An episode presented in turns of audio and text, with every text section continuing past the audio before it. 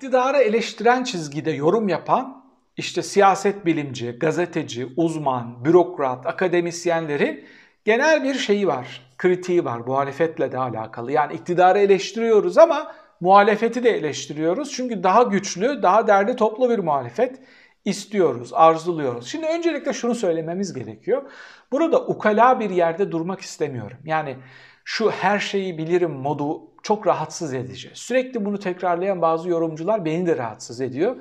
Ben de muhalefete eleştiriyorum ama ben şu iddiada değilim. Ben her şeyi onlardan daha iyi biliyorum. İddiasında değilim. Evet ben bir siyaset bilimciyim. Ömrüm saha okumakla, seçim sistemi çalışmakla, anketlere bakmakla vesaire ve farklı şeylerle geçti. Ama onlar da reel politiğin içinden geliyorlar, bürokrasiyi biliyorlar, işte halkı okumayı biliyorlar, anketleri farklı reflekslerle okumayı biliyorlar. Benim göremediklerimi onlar görebilir. Ben muhalefete eleştirirken size şöyle bir fotoğraf vermek istemiyorum. En doğru benim söylediğim bu adamların kafası basmaz. İşte şuraya geliyorlar ukalalığıyla konuşmuyorum. Ben benim doğrularımı söylüyorum ve bu benim doğrularımın kat'i doğrular olduğu e, hükmünde değilim. Buna yönelik ciddi şüphelerim var. Yanıldığım noktaları da zaten sizlere açıklıkla burada söylemeye çalışıyorum. Çok fazla muhalefete eleştiren soru gelmiş. Yani neden şunu görmüyorlar, neden bunu görmüyorlar? Ve burada gördüğüm şeyler benim yorumlarıma da referans yapan iyi dinleyicilerin yaptığı iyi referanslar var. Ben bu kadar iddialı değilim. Yani neden beni görmüyorlar, neden benim önerdiğim bu şeyleri görmüyorların altını kırmızı bir şeyle çizmiyorum. Bunlar benim doğrularım. Doğru da olabilir. Ben de onlar kadar sizin onları yanıldığını düşündüğünüz kadar yanılıyor da olabilirim. Ha ben benim doğrularımı ısrarla tekrarlamaya devam edeceğim. Deneyip karşılığını alamadığımızı görürsem onlar benim yanlışlarımmış diyeceğim. Şimdi muhalif partilerin e, ile alakalı şu soru var. Neden somut projeleri bir araya getirmiyorlar? Ama şu sorular da var. Muhalefetin somut olarak bir araya getirdiği projeleri siz yakından takip edebiliyor musunuz ki halk yakından takip etsin? Çok ciddi bir eleştiri. Bazen gerçekten kendim de e, afallıyorum. Medyaları o kadar zayıf ki muhalefetin, o kadar cılız ki çok ciddi yaptıkları bir çalışmayı, yazılı bir metni görmediğimi sonradan fark edebiliyorum. Neden? Çünkü onu bizlerin gözüne sokacak kadar güçlü enstrümanları yok. Ama burada da şu gerçekle yüzleşmemiz gerekiyor. Benim bile gözden kaçırdığım projeler oluyorsa bunu halka nasıl anlatacaksınız? İnanılmaz insanüstü bir performansla bunu halka anlatmanız gerekiyor. Ve hep şu örneği veriyorum. Bakın, Refah Partisi'nin, yaşı müsait olanlar hatırlayacaktır, da Milli Gazete'den başka bir enstrümanı yoktu. Çok cılız bir şekilde Kanal 7'yi kurmuşlardı. O da sonra da belediyeleri falan ele geçirdikten sonra. Belediyeleri ele geçirdikleri süreçte o seçimlerde Milli Gazete gibi parti broşürü olmaktan öteye gidemeyen kısmen belki sonradan birazcık toparladı Milli Gazete. Gazete formatına girmeye başladı. Bir şeyleri yoktu. Medya enstrümanları yoktu. Ne yaptılar? İnsan insanları yani partilileri eğitime tabi tuttular ve onları bir medya aracı gibi kullandılar. Onlara ezberler yüklediler. Onlar kapı kapı gezip insanları ikna etmeye çalıştılar ve netice de aldılar. Şimdi bu örneği ben bir parti beni davet etmişti İstanbul'da yaşadığım yıllarda ve onlara anlatmaya çalışmıştım. Şimdi sizin sosyal medyanız var. Bakın çıkıyor genel başkanlarınız bir tweet atıyor 20, 30, 40, 50 bin RT alıyor saniyesinde. Oradan kitlelere seslenebiliyor. Yani bu demek ki dersinizi çok daha iyi çalışıp bu medya iletişim tezlerinizi birazcık daha güçlendirseniz mevcut enstrümanlarla hala bize çok fazla şey duyurma şansına, imkanına sahipsiniz değil mi? 128 milyar dolar nerede afişleri marka olduysa siz farklı şeyleri de marka yapabilirsiniz. Muhalefet niçin atağa geçemiyor? Niçin istenilen şeyi kazanamıyor? İvmeyi kazanamıyor'nun arkasında sadece bu iletişim sorunu yok. Sadece kendi içlerindeki farklı noktalarda duruşları da var. Yani İyi Parti ile CHP, MHP ile AKP'nin birbirine benzediği kadar benzemiyor. Onun için sürekli ben şunu söylüyorum.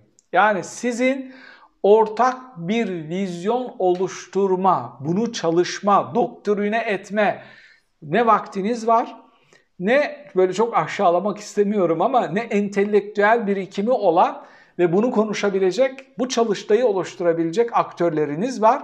Tek tek sizin içinizde var bu entelektüel birikimler. Birbirleriyle konuşup bir noktada buluşmayı başarabilecek bir takım oluşturmanız çok güçlü bir ihtimal olmayabilir. Ben ısrarla şunu söylüyorum. Çok basit. Avrupa Birliği normlarında, Avrupa Birliği tam üyeliği demiyorum bakın. Avrupa Birliği normlarında uzlaşın, halkın karşısına bu vizyonla çıkın ve çok basit şunu söyleyin.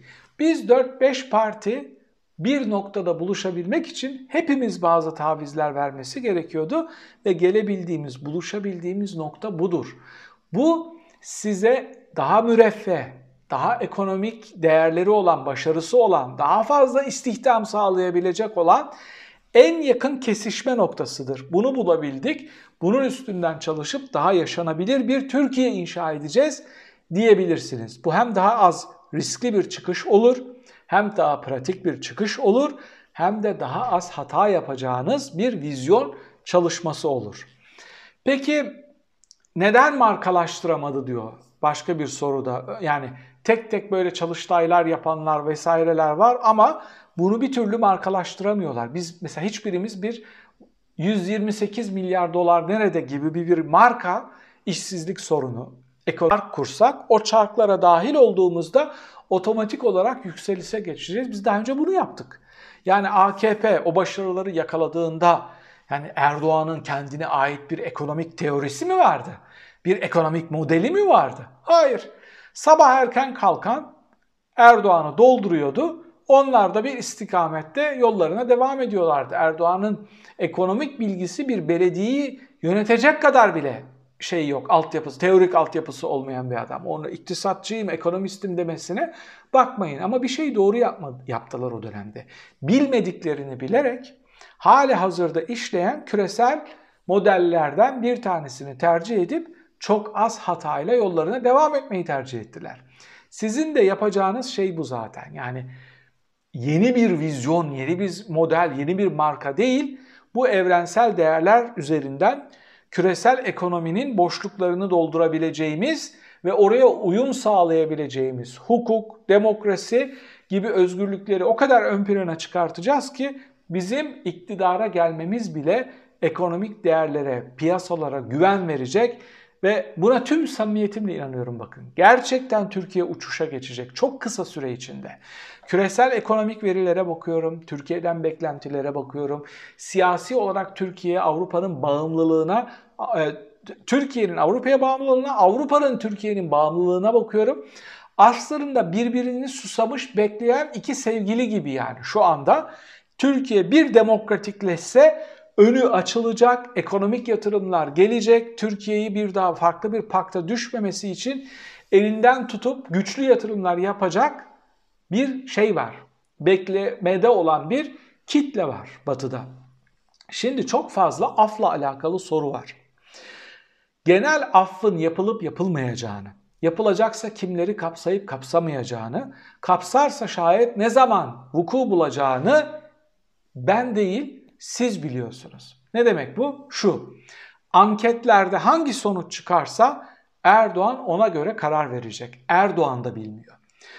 Ben şöyle şöyle şöyle bir af yaparsam bu bana yüzde bir kazandırır mı? Yüzde bir kazandırırsa Erdoğan o genel affı yapar. Kesinlikle affetmez. Çünkü şu anda bir oradan, bir buradan, iki şuradan, üç buradan nasıl ben 50 artı biri bulabilirim ya da bu işi başkanlık seçimini ikinci tura taşıyabilirim gibi hamleler yapıyor. Onun için seçimi kazanmak için af çıkartabilir mi sorusunun yanıtı kocaman ve güçlü bir evettir. Seçimi kazanacaksa bu ülkede affedemeyeceği adam yoktur. İşbirliği yapamayacağı aktör yoktur. Ama burada benden somut şeyler e, beklemeyin. Somut yanıtları Erdoğan'ın da bilmediğini size söyleyebilirim. Bunu anketler yanıtlayacak bu soruyu. 20 yıldır neden seçim kaybeden muhalif liderler hala orada diye bir soru var. Bu soruyu haksız buluyorum. Çünkü geçtiğimiz 20 yıl içinde zaten seçim kazanma ihtimali yoktu. Hiçbir partinin yoktu. Türkiye böyle bir evre yaşamadı. Öyle bir evre yaşamadık ve şunu şey yapalım. Burada Kılıçdaroğlu'na çok fazla yükleniliyor. Bunun altını ısrarla çiziyorum. Kılıçdaroğlu kötü bir cumhurbaşkanı adayıdır. Benim için değil, Türk seçmeni için. Ben çok isterim Kılıçdaroğlu gibi birinin e, geçiş döneminde cumhurbaşkanı olmasını. Ama Kılıçdaroğlu başımıza gelebilecek en iyi CHP genel başkanıdır. Kılıçdaroğlu olmasaydı Millet İttifakı inşa edilemeyecekti. İyi Parti bu kadar kısa sürede toparlanıp seçimlere katılıp başarı alıp merkeze yürüyemeyecekti. İşte bu kadar geniş çaplı bir koalisyon oluşturulamayacaktı. Çok samimi söylüyorum. Seçimle Erdoğan'ı devirebilirseniz başkan adayı kim olursa olsun bu zafer Kılıçdaroğlu'na yazar. Tarih kitapları onu deviren başkandan değil, onun devri yani otoriter bir rejimin sandıkla devrilmesinin zeminini hazırlayan kahraman olarak Kemal Kılıçdaroğlu'ndan bahsedecek. Biz derslerimizde bu süreci Kemal Kılıçdaroğlu inşa etti diyeceğiz. Bu konu hakkında makaleler yazacağız. Çünkü yani adamın karizması yok, birçok birkaç şeyi eksik vesaire ama bilge bir siyasetçi yenile yenile 20 senedir yenile yenile AKP'yi nasıl yeneceğini öğrenen bir aktör doğdu. Bu şansı görmeden efendim seçimleri kazanamadı niye hala orada vesaire gibi bozuk para harcar gibi böyle bir opsiyonu harcanmasına karşı orada dimdik dururum. Buna paralel olarak şu soruyu da sormuş bir izleyicimiz. Hep muhalefetin kazanacağı opsiyondan bahsediyorsunuz. Tayyip Erdoğan bileğinin hakkıyla bir şekilde başarır da seçimleri kazanırsa ne olur? Şimdi bu opsiyonu çok fazla konuşmak istemiyorum. Zaten moralleriniz bozuk. Birincisi buna çok fazla şans vermiyorum. Ben bu şansı 7 Haziran sonrasında da vermiyordum. 1 Kasım'da AKP'nin birinci parti çıkma ihtimalinin fiilen kalmadığını düşünüyordum. Hayatımdaki en büyük yanılgı odur. En büyük yanılgı odur. Yani 7 Haziran'dan sonra aldığım ders, acı ders e, gibi bir şeyle yüzleşmek istemediğim için temkinli konuşmaya çalışıyorum. Ama yine duramayacağım. Fiilen böyle bir şeyin e, oldukça düşük bir ihtimal olduğunu düşünüyorum. Yani onu neye bağlıyorum ben? Muhalefet cephesi korkunç bir hata yapar. Birbirine düşer, bir araya gelemez hale gelir, doğru bir aday çıkaramaz. Silsileler halinde hatalar yaparsa böyle bir şey tekrar gündeme gelebilir. Peki son seçim demiştim ben. Bu son seçim üstüne çok fazla soru soruldu. Gerçekten son seçim olabilir mi? Böyle bir risk olduğunu düşünüyor musunuz? Çok acı ama düşünüyorum. Yani bu seçimi kaybederseniz bu seçimden sonra bu rejimi tekrar sandıkla ve seçimle değiştirme ihtimaliniz çok çok zayıflayacak oldukça zaten şu anda da risk altında. Hepiniz bunu benim gözüme sokuyorsunuz. İstanbul seçimlerinde AKP'nin YSK üstünden gösterdiği performans örneğini vererek evet bu seçimi kaybederseniz çok daha riskli bir alana gireceksiniz. Bu risk tahmin edemeyeceğiniz kadar büyük bir risk. Bu riskin ne olduğunu AKP'liler anlasaydı sırf bu riskten dolayı önümüzdeki seçimde Erdoğan'a oy vermezlerdi. Seçim yapılır mı sorusu bununla birlikte her soru cevap kısmında yineleniyor. Seçimler mutlaka yapılacak. Belki farklı bahanelerle ertelenecek, hatta ucu açık bir şekilde ertelenecek.